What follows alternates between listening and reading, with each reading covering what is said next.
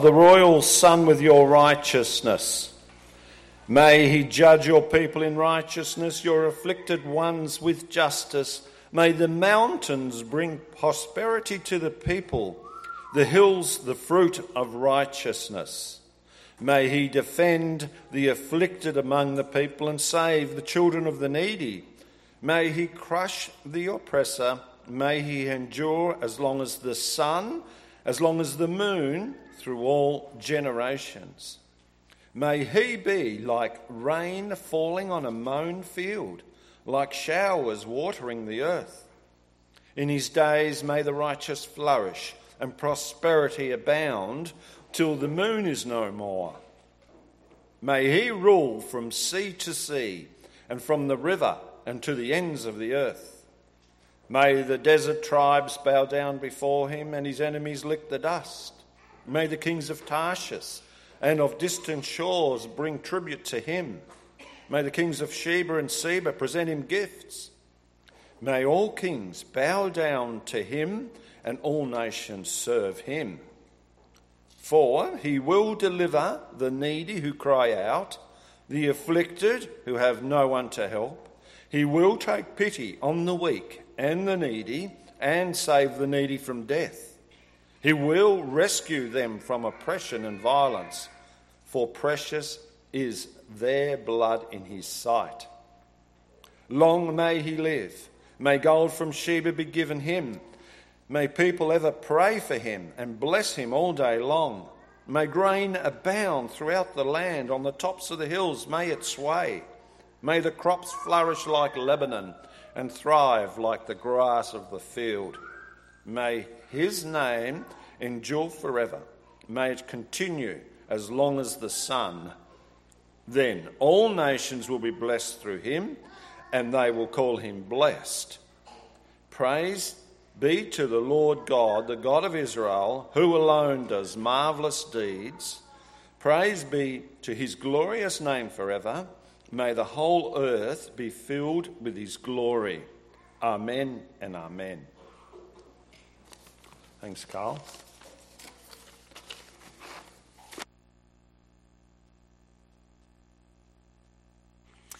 Thanks, Chris. Well, I have to say it was a, uh, it was a close run thing uh, whether I would make it today. I had an accident uh, yesterday making breakfast. I, um, I sliced my finger open on a piece of toast. Who even knew that that was possible? Gosh, it's like a paper cut. It was so painful. So, if you're wondering what happened, that's. Uh, okay, sorry.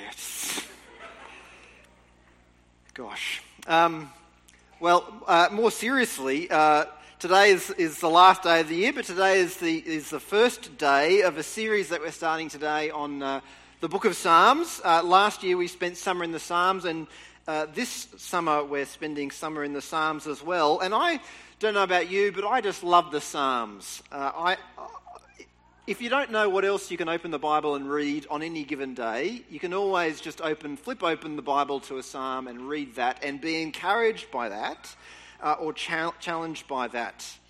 Uh, if you're not familiar with the Bible, uh, the Psalms are uh, kind of in the middle of, uh, of the Bible and they're the songs and the prayers uh, of the Bible.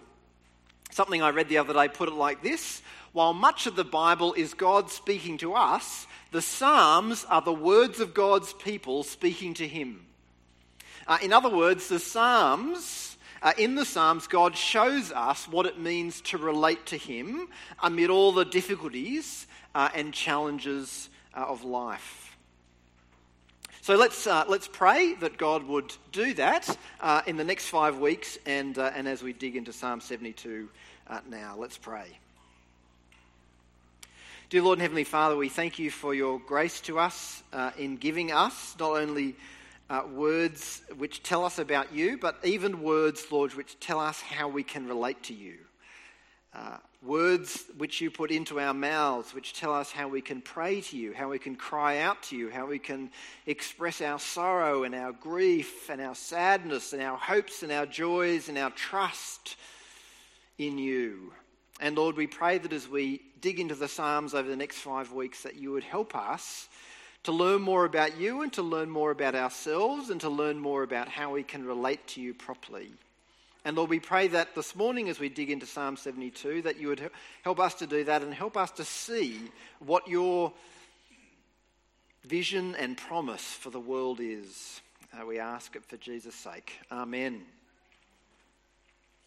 Well, a few months ago, uh, the Museum of Australian Democracy, who knew we had a Museum of Australian Democracy, but it's housed in the old Parliament House in Canberra. The Museum of Australian Democracy and the University of Canberra jointly published the results of a survey into the satisfaction uh, of Australians with our democratic system. The numbers were deeply troubling.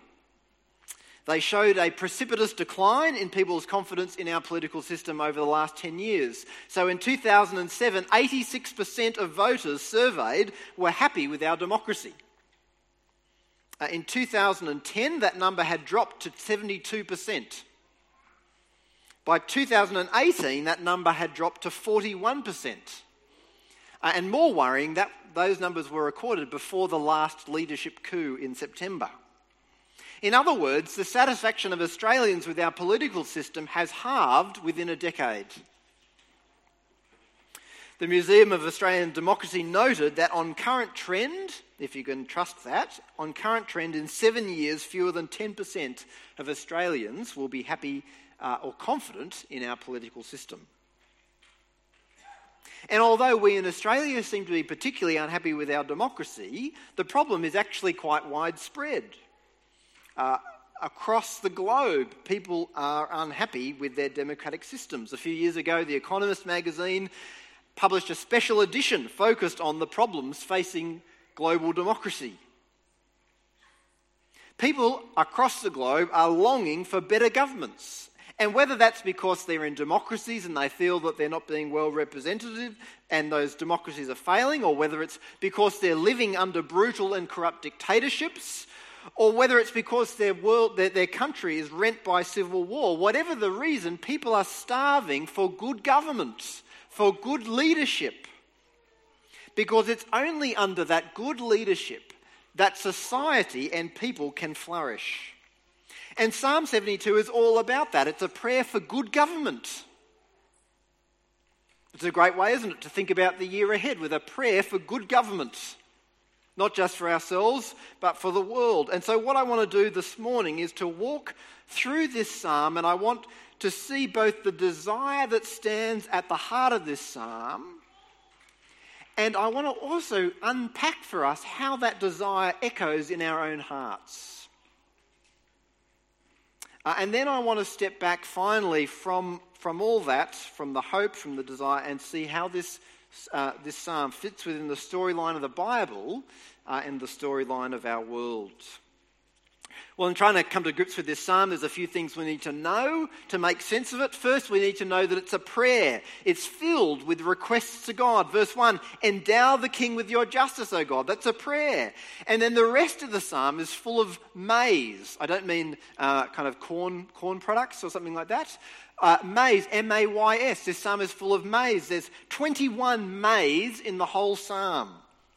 Verse 2, may he judge your people in righteousness. Verse 3, may the mountains bring prosperity to the world. Verse 4, may he defend the afflicted among the people. This psalm is a prayer. But who is praying the prayer? The last verse tells us, verse 20, this concludes the prayers of David, son of Jesse. Uh, this is, if you like, the last prayer of David. Well, that, uh, there are other prayers of David later in the psalm, but that's uh, this is, uh, if you like, David's prayer that he's praying at the end of his life. And who is he praying it for? Well, the title tells us. So uh, if you have a Bible, if you look right at the very top, uh, there's some little words there. And the little words say of Solomon. In the Psalms, there's a number of those little titles scattered, scattered around. Those are original words from the Bible. Uh, you'll find in other parts of the Bible you often have headings uh, in bold and so on that are at the beginning of chapters, and those have been edited by, added by Bible editors in our day to help us understand what's going on. But those titles in the Psalms are original. This is a psalm uh, prayed by David of Solomon or about Solomon. Uh, uh, for Solomon. So David's not praying for himself, he's praying for his son. And what is he praying about? He's praying about his kingship, his rule. So this is the setting of this psalm. It's David, the king, God's, God's chosen king, the king of his people, at the end of his reign, praying for his son Solomon and praying about what kind of king he would be and what kind of rule and what kind of reign he would have. So let's work through the things then that David prays for his son Solomon.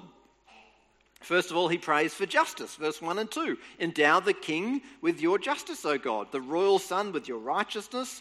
May he judge your people in righteousness, your afflicted ones with justice. David wants his son to be able to dispense justice. He wants, in other words, his son to be able to judge the guilty and to protect and acquit the innocent. Over the past uh, year, we've had the Banking Royal Commission uh, investigating the misconduct of banks and other financial institutions. Uh, and it's been truly disturbing, I think, to see every day, more or less every day, that the, uh, the Commission's been sitting, to see more or less every day the unjust uh, and deceitful practices of vast numbers of people. People have lost homes, people have, have been uh, uh, diddled uh, and, and robbed by banks. But one of the uh, criticisms of the uh, Banking Royal Commission is that it has it's sat for a year, but it's actually heard from only a handful of victims. Uh, only a handful of victims have actually appeared uh, in, in, in person in the hearings to tell their story. It's a criticism because people want their story to be told, and people want their story of injustice to be heard. They don't want people just to hear about the general injustice of the banking system. They want people to hear about what has happened to them. I've lost my house. My father lost his retirement savings. People want others to hear about their own injustices, and they want those injustices, their injustices, to be set right. And yet, despite a year and despite uh, all those hearings and uh, despite the shameful things that have been uncovered, it's galling to think that at the end of this whole process, while there might be reforms to the banking sector and fines for large companies, many of the people who have perpetrated these crimes or who are complicit in the injustices, most of those people will get away scot free. Banks will pay large fines, and that will be it. The executives who, who uh, who earned millions of dollars overseeing corrupt organisations will hang on to their executive pay packets. That is not justice. It might be a correction, but it's not justice. It's not even close. Or consider another case. Uh, a week or so ago was the 30th anniversary of the Lockerbie bombing 30 years ago, a Pan Am flight was brought down over the town of Lockerbie in Scotland when a bomb hidden in the cargo hold exploded. 259 people were killed, both in the aircraft and on the ground, but only one man was ever brought to justice, and that after a long period of time. Uh, the Libyan government eventually paid compensation, though never admitted responsibility, but there were always claims that the attack was state sponsored and that ultimately the attack had been ordered by the then Libyan leader, Muammar Gaddafi. Uh, one of the fathers of the victims said in an interview at the 30th anniversary last week that he wanted an inquiry to be held to get to the bottom of who was responsible because he felt that 30 years later there still were people who needed to be held to account. There still hadn't been justice. And it's not just him. Every week there's a call for a new inquiry into something into banks, into the building sector, into parliamentary expenses, into the police, a new coronial inquest, the re- reopening of some uh, case which hasn't been solved. We want the truth. But sometimes the reality is we can't get the truth. No king, no court, no government can uncover the truth, the whole truth, and nothing but the truth. Sometimes it's too long ago. Sometimes there isn't the evidence that's needed. Sometimes there isn't sufficient evidence. Sometimes there's enough evidence so that we know that somebody's guilty, but not enough evidence for someone to be convicted in a court of law. Sometimes there's conflicting witness statements. Sometimes there's a statute of limitations. And sometimes the crime happens in another country, in another jurisdiction, and there's no extradition treaty. And so we hear news of the person that everyone knows is guilty, swanning around in freedom in another country. And it angers us. And rightly so, because we long for justice. And David is praying for a king who would bring justice. Next, he prays for peace and prosperity. Look at verse 3. May the mountains bring prosperity to the people, the hills the fruit of righteousness. The term prosperity there means more than just money, it means more than just being rich, it means peace and well being and success in everyday ventures. It's a bit like the tree of Psalm 1, planted by streams of water, yielding its fruit in season, whose leaf doesn't wither and which prospers in everything that it does. David prays for a ruler who will bring that kind of situation about. A king under whose reign the people will prosper and have peace. Despite our cynicism uh, about our politicians, I think it's probably still fair to say that many of them want our country and the people who live in it, us, to prosper. They're in, they're in politics because they want our, govern, our country to be governed well and they want people to, to prosper and to have a, a good life. And yet, despite that aim, it's an almost impossible task. Uh, governments can't control the weather, and so they can't control food production. They can't stop a drought. They can't make it rain. And if it's not drought that uh, they're trying to deal with, it's floods or storms. Last week, Queensland was battered by storms. Uh, last week, too, some places in Sydney were battered by hailstones the size of golf balls. Last Saturday, Indonesia suffered uh, the second major tsunami in a year. Who can stop that? Who, what government can guarantee peace and prosperity in the face of those environmental forces. But the problem is not just environmental. Uh, governments and leaders are subject to world forces as well. Uh, I don't know if you pay any attention to the, you know, the financial section of the news, the news bulletin. Uh, does anyone actually watch the news on television anymore apart from me? But, um, but, but what, what you see is if the American stock market rises, our stock market rises. When the American stock market falls, our stock market falls. If China decides to stop buying Australian goods, our, stock, our, economy falls to pieces. Our government can't control uh, what happens financially in our, in our country. Uh, it's hard to describe, I think, just how vulnerable we are to things which are beyond, not just beyond our power as individuals, but beyond our power as, as a country, beyond the power of our government. Uh, one of the most fascinating examples, I think, is the Arab oil embargo of, uh, of the 70s, which crippled America. Uh, we rely, you and I rely on petrol every day. But in the 1970s, a number of the Arab uh, oil producing companies decided to stop supplying the US and Netherlands uh, with, with oil uh, because they didn't agree with their involvement in a war. Uh, as a result of that, as a result of stopping uh, exporting oil to the US, not only did the price of oil skyrocket, but the US uh, had to impose fuel rationing, and I love this, reduce speed limits. You know, so imagine, imagine that trying to get to Hobart, you know, at 60 k's an hour. It's bad enough as it is at the moment. But we, we just take it for granted, don't we, that, that we have fuel today and that we will have fuel tomorrow. But there's not many oil wells in Australia. Uh, and there's not many oil refineries in Australia either.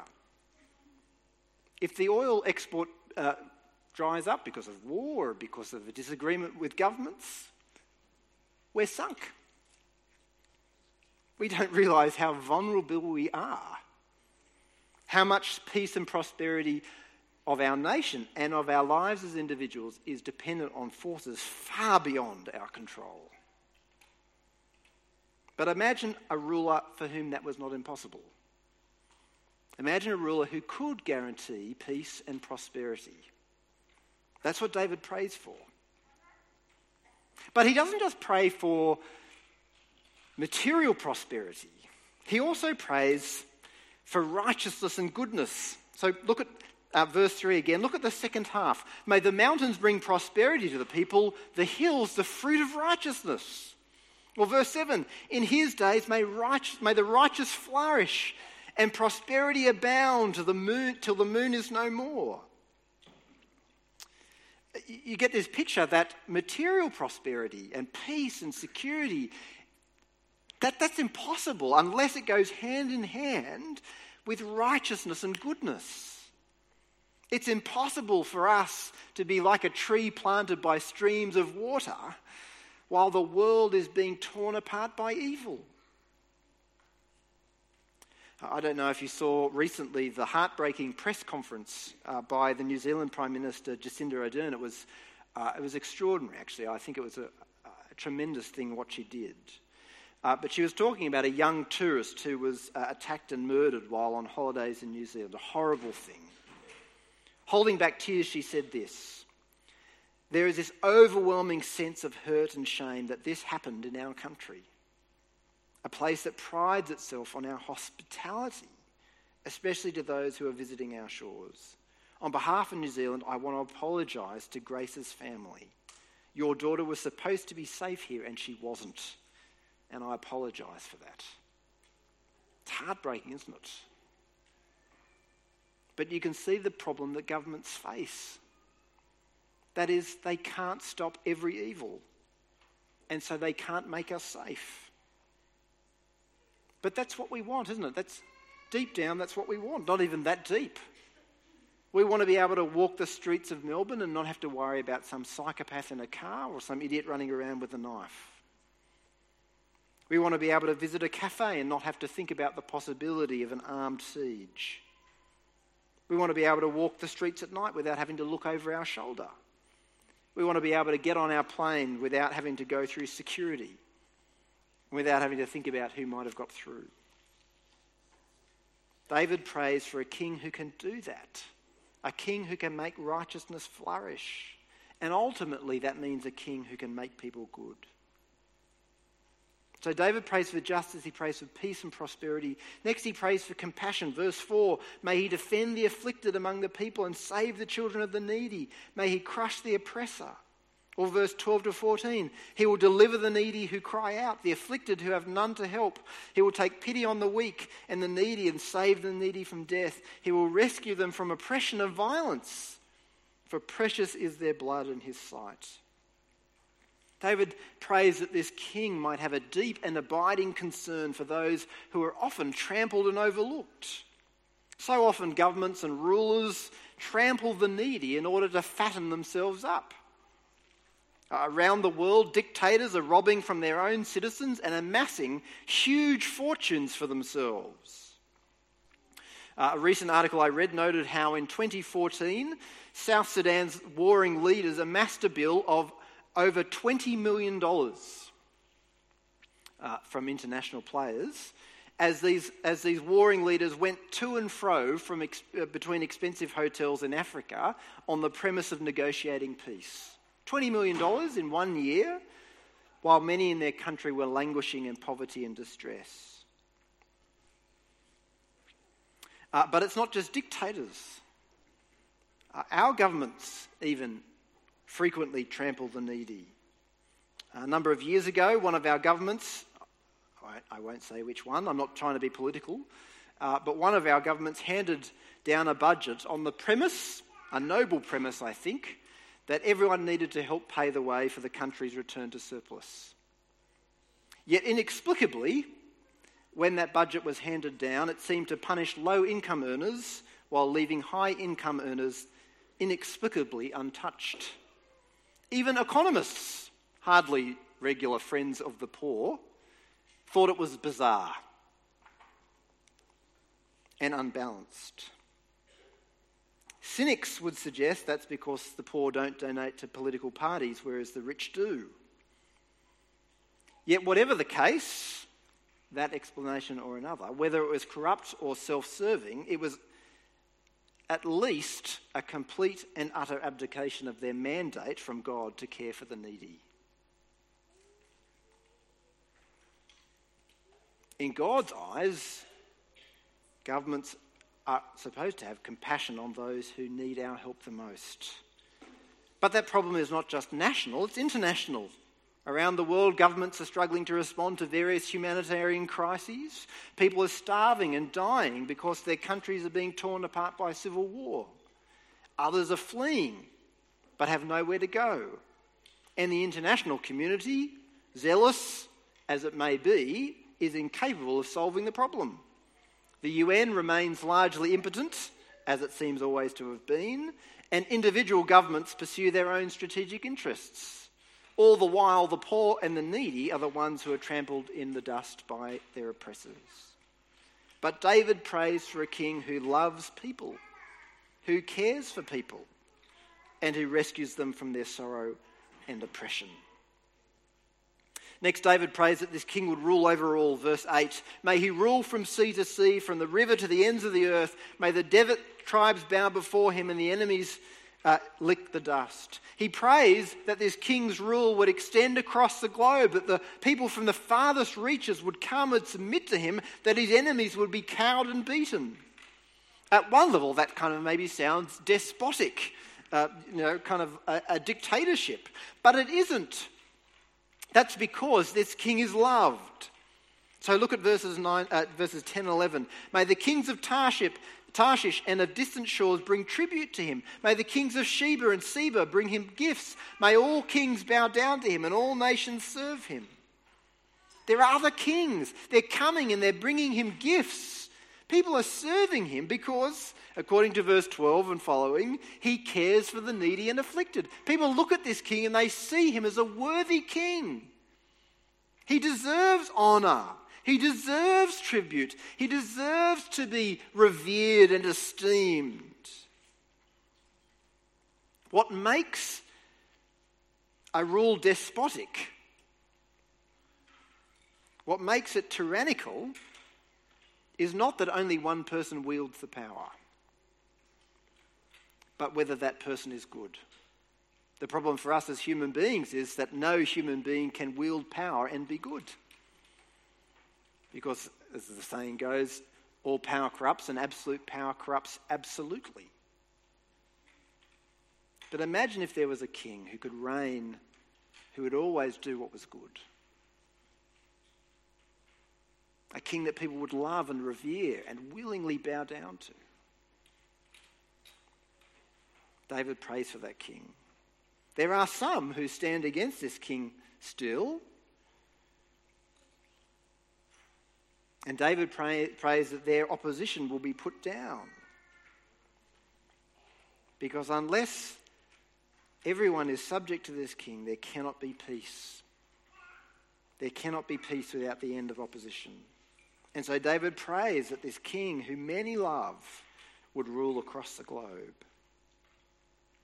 Well, it's a great hope, isn't it? It's a great prayer to pray for a king who's just, who will bring prosperity, who can make people good, who, can, who cares for the weak, who's loved by everyone, uh, and who rules over all. It's a great prayer, isn't it? And I think we should be praying those things for our leaders, and not only for our leaders in our country, but for leaders across the world. We should pray that they will be just and wise. Pray that they will bring peace and prosperity. Pray that they'll have a positive moral effect on their citizens. Pray that they would care for the weak and protect them. Pray that uh, even that our leaders would be honoured and loved, uh, and that their rule wouldn't be undermined by opposition. We should pray for that. And when we see those things, when we see the government doing good things, we should be thankful. Whatever the problems are in our own country, there's no denying that we're greatly blessed. There's no denying that most of us are prosperous and safe. Uh, there's no denying that many of the needy in our society are cared for to a great extent and to a much better degree than in many other countries. We're blessed. And we should be thankful for that. Nevertheless, we also need to recognize that this prayer of David is too big. It's too big. It was too big for Solomon, and it's too big for any government. We see glimpses of, it, glimpses of it in Solomon's life. We see glimpses of extraordinary wisdom and justice, like that time when the two women come, both claiming the same baby, and he manages to get to the heart of the matter. He manages to work out who it is that the baby belongs to. He uses wisdom and justice. We see people from other nations coming to, to honour him. We, a, a, direct answer to this, this, prayer, we see the Queen of Sheba coming. Sheba's mentioned in, in, uh, in, in one of the verses. The Queen of Sheba coming and paying tribute to Solomon. We see glimpses of greatness, but we also see his brittle weakness. He abuses women. He fills his house with wives and mistresses. They lead him to abandon God, and that ultimately leads to the downfall of the nation as a whole. And that's the storyline of the Bible. There, are, there is king after king after king, but no one fits the bill. And it's not just the storyline of the Bible, it's the storyline of, of, of the world. It's the storyline of Western democracy. It's the storyline of the Roman Empire. It's the storyline of brutal dictatorships. It's a storyline of our everyday experience, not just with governments, but with any authority. There's this gaping chasm between what we need and what they can actually deliver. We long for so much more, but no one can fulfill it.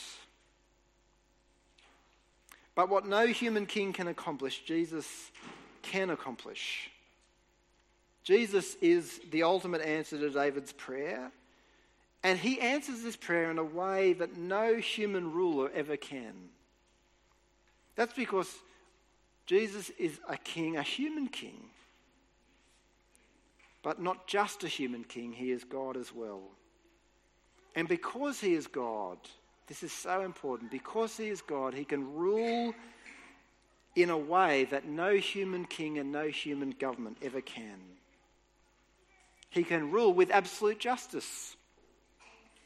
He never judges incorrectly, he never gets it wrong. No one ever goes to court worrying, I wonder if you'll get this right. Will I be an innocent person convicted?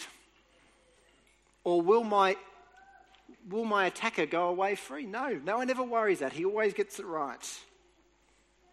No witness statements are ever needed because he knows. He's never caught in a bind because one witness says one thing while another witness says something else because he knows what happened. He doesn't need a court process to find the truth. He doesn't need barristers and solicitors. And no court of appeal is ever required to review his decisions because he always gets it right. There's never any unsolved cases because he always knows exactly what happened because he was there and he saw it. There's no failures to prosecute due to a lack of evidence because he judges on the basis of first hand knowledge. He witnessed it, he knows. And what's more, because of the cross, he can main, maintain justice and grant forgiveness. Because he died in the place of those who are unjust, those who trust in him escape the penalty of death that they deserve. His suffering pays for our injustice. And so we can be forgiven. Even in his mercy, he maintains his justice. He also brings peace and prosperity. He makes the rivers flow with abundance. He can bring the sun and the rain at exactly the right time. He can make the plants grow. He, he can even control the pests.